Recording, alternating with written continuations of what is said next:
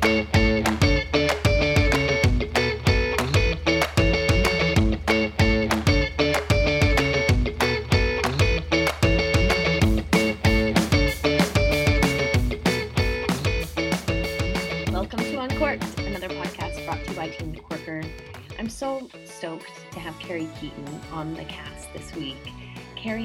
together at Lululemon, which feels like a decade ago, and Kerri was the perfect American woman. Fast forward nearly 10 years later, Kerri has evolved, has changed relationships, both with humans and most importantly with herself. And as I followed Kerri from afar, I thought this transformation is so darn sexy. What is she doing? And so I had to ask the questions, and that's what we dove into on the podcast this week. The questions of transformation, the curiosity of expansion, and how she has gone about creating a life that 10 years ago, or as she says, seven years ago, she would never have even thought of.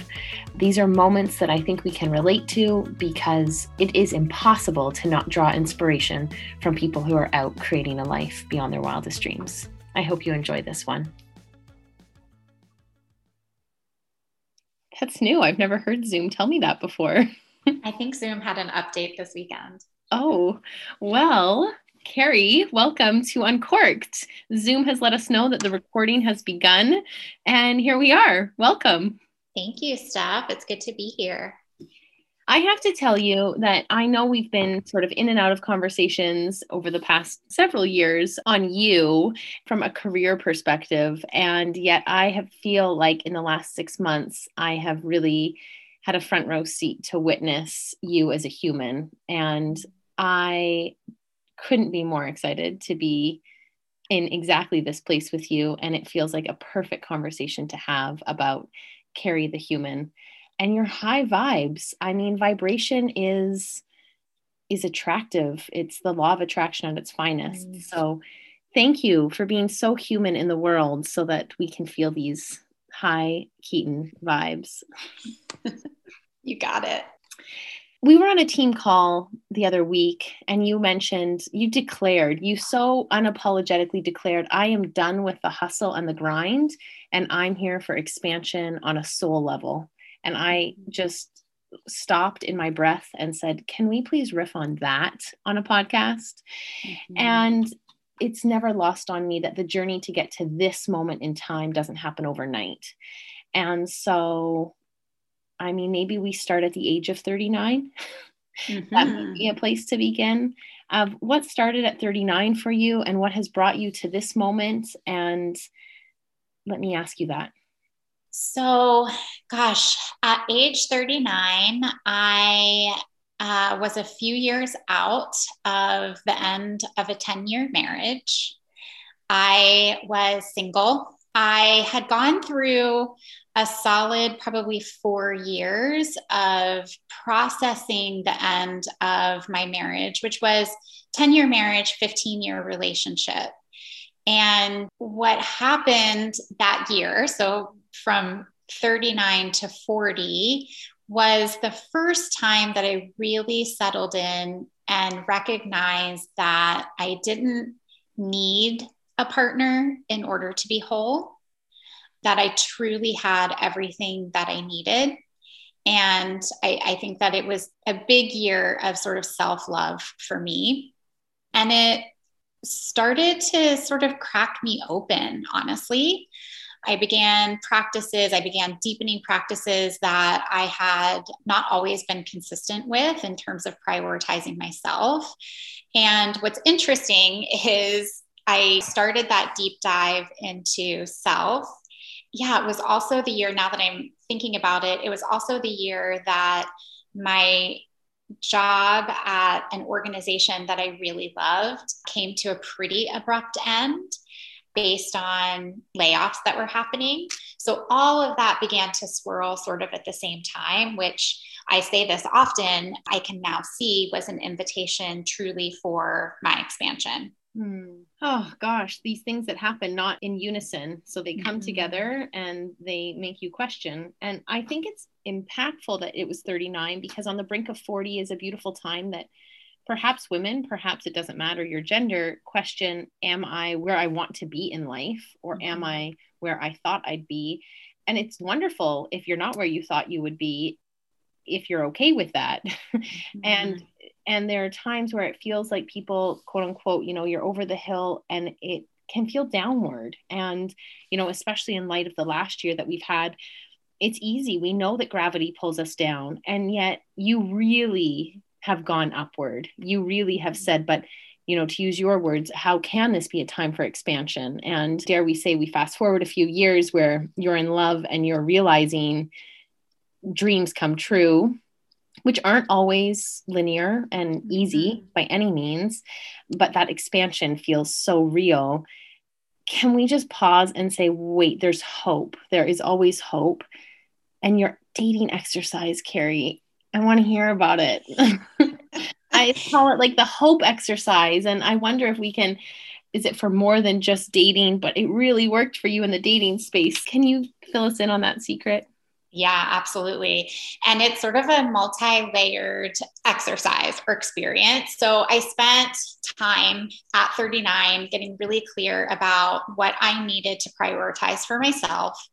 And it's not not that I didn't want a partner. It's not that I had this epiphany of like, oh, I don't want, I don't choose it. I don't want to be in love. I don't want to have a partner. But the realization that I had was I don't need one. I can still want one and be 100% okay, more than okay, great in this sort of life and relationship with myself. My dreams can still come true while I am single, and I can spend this time really investing in. Yeah, and myself and the things that I really love to do. And so I actually went on a little weekend getaway to celebrate my 40th birthday. And I had a handful of my girlfriends come with me.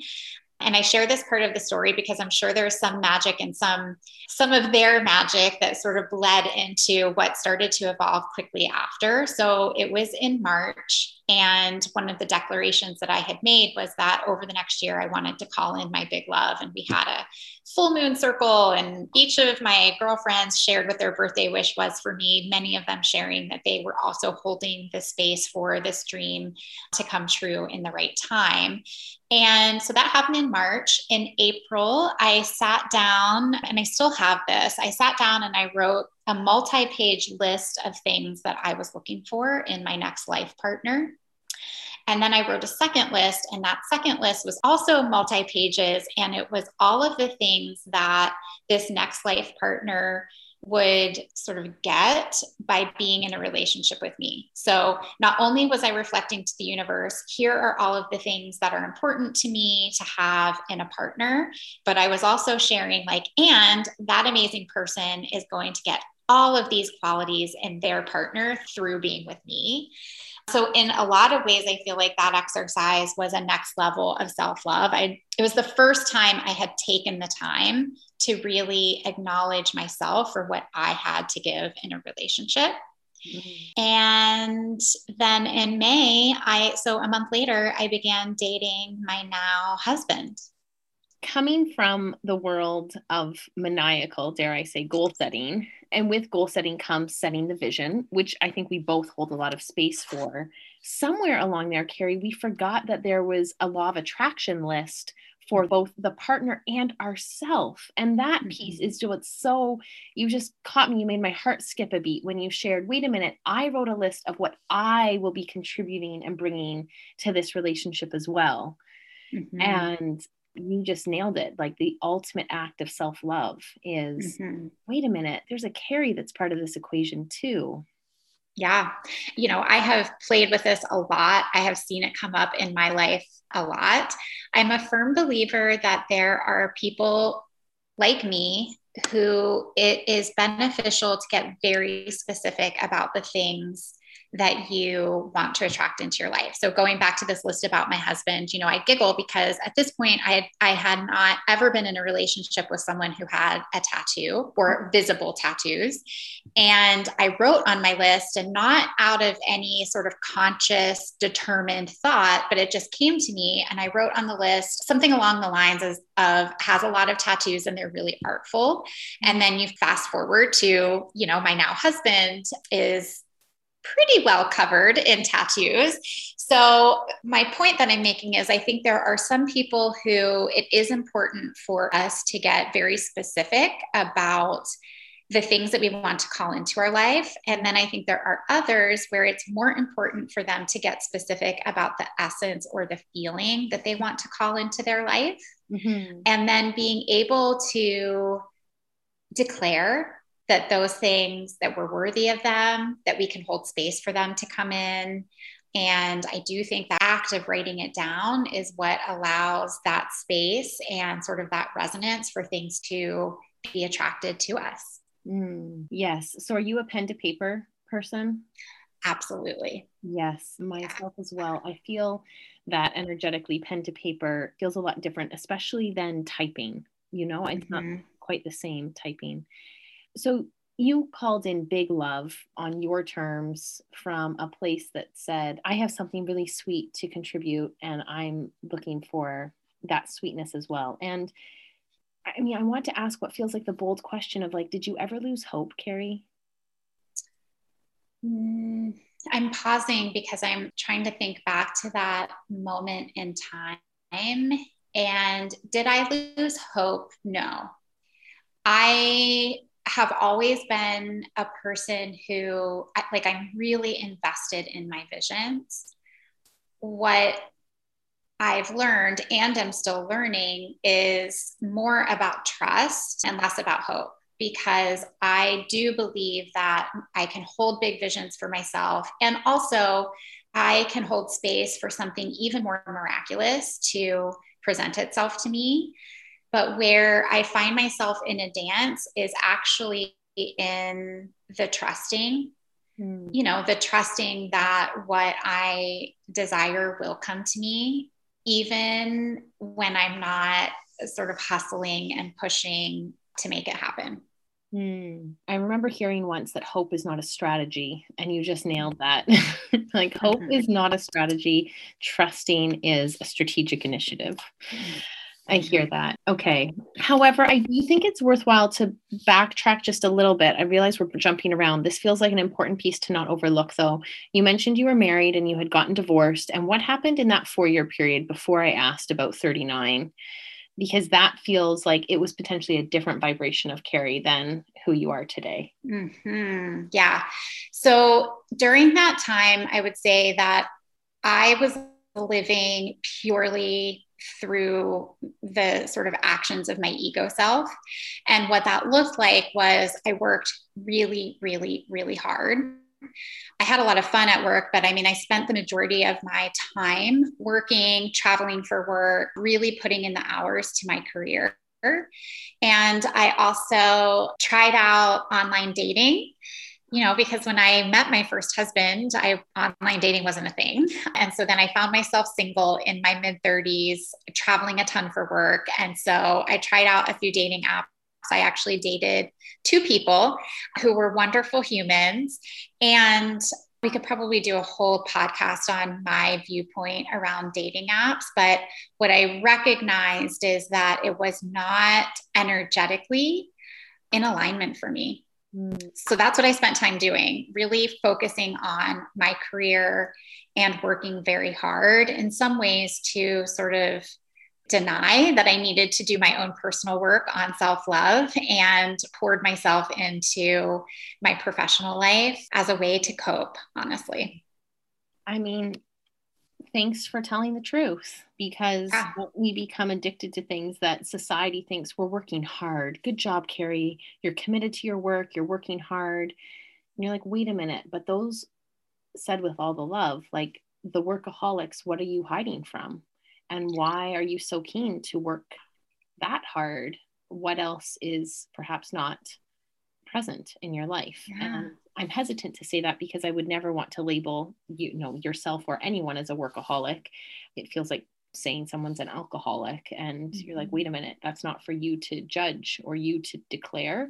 And I really respect that. So I respect that it's not my place to label you a workaholic, yet I appreciate your candor that you dove into that and dove into, you know, as you had shared, the land of destruction without looking at where you needed to do your own work. Mm-hmm. And that's big because looking at ourselves in the mirror to say, where do I need to do work is perhaps the most important relationship and the biggest space for both transformation, but also, I mean, nothing's going to hit your heart like that. Mm-hmm. And when I hear your daily practices and the work that you are now so committed to, I am in awe. You know, I love that you said, you know, who I was six or seven years ago feels like a lifetime ago. And that mm-hmm. feels so wonderful for people to know that it doesn't take 60 years, it doesn't take decades. It can, it can all happen. And can you share more now about what this version of working on yourself looks like? I mean, it's like you're a workaholic committed to yourself, and there's so much room for so many other people and experiences in this version of your workaholic self. Yeah, it's interesting. I haven't really thought of it that way, but you know, working hard is part of my DNA. Amazing. I love, yeah, I love to work, especially on things that I'm passionate about. And like it served me really well in my career. What I have found, especially over the past few years, is the distinction between working hard on sort of the ego personality side of who I am or working hard and there being space for the soul level what i call expansion that is really where my interests lie now it is an ever evolving focus for me and and yeah so i want to know the work that you're committed to now yes. Kerri the work yes. on yourself that you're i mean i really feel like you are unapologetically devoted to so, my priority now, and I guess I could say it in terms of my purpose in life now, and you know, maybe this will evolve and change throughout the years. But right now, my purpose really is to focus on my expansion as a soul who's here living a human life.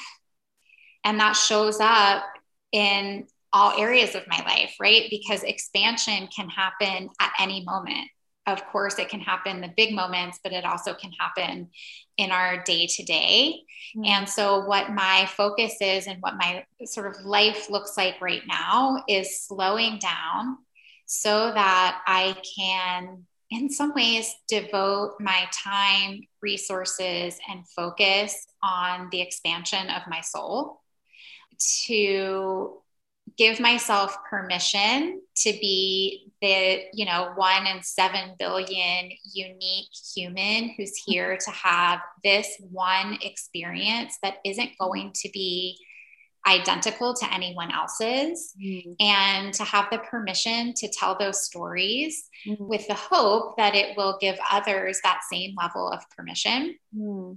and i find a lot of joy. I mean, I, I talk about joy a lot because I actually think that life is meant to be full of ease and grace and joy. Mm. And there are still going to be disruptions, heartache, mm. contrast, challenge, but those things don't have to be hard. Mm. Beautiful. How does yeah. it feel to you to be one in seven billion? It feels liberating, honestly. Okay. Yeah. And I, this is a recent awareness, I would say, in the past couple of years. Turning 40 was a big milestone for me. I felt in a lot of ways that I was able to take off the mask, mm. take off the disguise. I felt this new level of freedom to be me mm. after spending a lifetime trying to be the best at being the same as everyone else. And I wasn't doing very well. I mm-hmm. wasn't doing well at being just like everyone else and then being the best at it. and so to turn 40, I just felt this new level of permission. And over the past couple of years, I really have begun to deepen my understanding that all of us are here for a reason. Mm-hmm. And it's really unique and individualized. And unfortunately, we're living in a world that is focused on scaling and expanding. And there's a lot of focus on sameness, mm-hmm. which feels out of alignment for me. Oh, yes. Let's be the anti sameness crew, shall we? Yes. oh, you make my heart skip beats because this is just it. And I want to acknowledge that I really appreciate your candor around age and that this can happen in any moment in time for people mm-hmm. and it can start mm-hmm. afresh and anew at any moment in time. And we will make sure to include the links in the show notes of where people can find you because there are so many really heart wrenching and joyful stories that you are sharing online right now. And we won't go into those yet. I do want to make sure that we let people know about your offerings. So, can you riff on that for a hot second, Kerri? And I just want to plug that what you might not say is that these are offerings to so illuminate people's liberation and not the sameness. And so mm-hmm. this is an offering to within your presence, it feels like there's an invitation to release the mask and there's no sameness. And yet there is some really special work that you're doing that we could all be, you know, just a little bit more aware of self love with Kerri. Mm, yeah. Thank you for saying that, Steph. So, there are a few things that I'm very excited about. The first is a program that's called Nourish, and it is an eight week virtual program. We're starting on June 13th, and it's a circle of women, and it's sort of a coming home to self. So, a focus on what nourishes us, body, mind, and soul. I highly recommend it. It will be the third time that I've done it personally. And each time I've just been so overwhelmed with the next level or the going deeper into myself. And it's really supportive. There are three of us who lead it. And like I said, it's a virtual group. So you can find out more about that on my Instagram page, which is Kerri Keaton. And then the second thing that I'm excited about is actually a brand that is currently coming to life. It's been a really fun project for me. It's called The Vessel. And the way that I like to describe it is a lifestyle brand for us to be the vessel or the container for our own expansion and it is coming to life. So if you decide to follow it now, you'll be on the journey of sort of watching me build something. I'm excited about it for a variety of reasons, including I've spent the past 20 years climbing the corporate ladder. And I got to the top rung and I realized that I had this moment, and Steph, you always talk about the and. I had this moment in 2020 where I thought to myself, wow, I'm a mystic living the life of an executive. and I felt really challenged in that for several months. But I've shifted my perspective where I now see, wow, I am a successful executive and a mystic. And I've climbed the corporate ladder and I'm on one of the top rungs. And I feel like the vessel is a reflection of me being able to take a leap off of the top of that ladder mm-hmm. into a new level of what's possible, um, not only for me, but for those who want to be in a conversation with me about their soul and how they can live in alignment. Mm.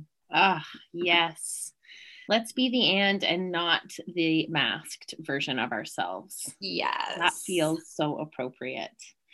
Ah, we'll make sure the links are in the show notes. Kerri, I'm so grateful to be in your orbit. I'm so grateful to learn from you. I'm grateful to be reminded to hold space versus fill air. I'm grateful to listen to your words. And I am really, really excited to see what this next year holds for you and recognize that it has been a lot of work and a lot of divine intervention and manifestation. So mm-hmm. ah, I'm grateful. Thank you. Thank you. We end every podcast though with one last question, and that is, my friend, what is making your heart beat faster in this exact moment? Mm, soul connection. Hmm. Yeah. I hear that soul yeah. connection or bust. Yep. Yes. Uh, well, go forth and have a beautiful day. Thank you for sharing your heart and your truth.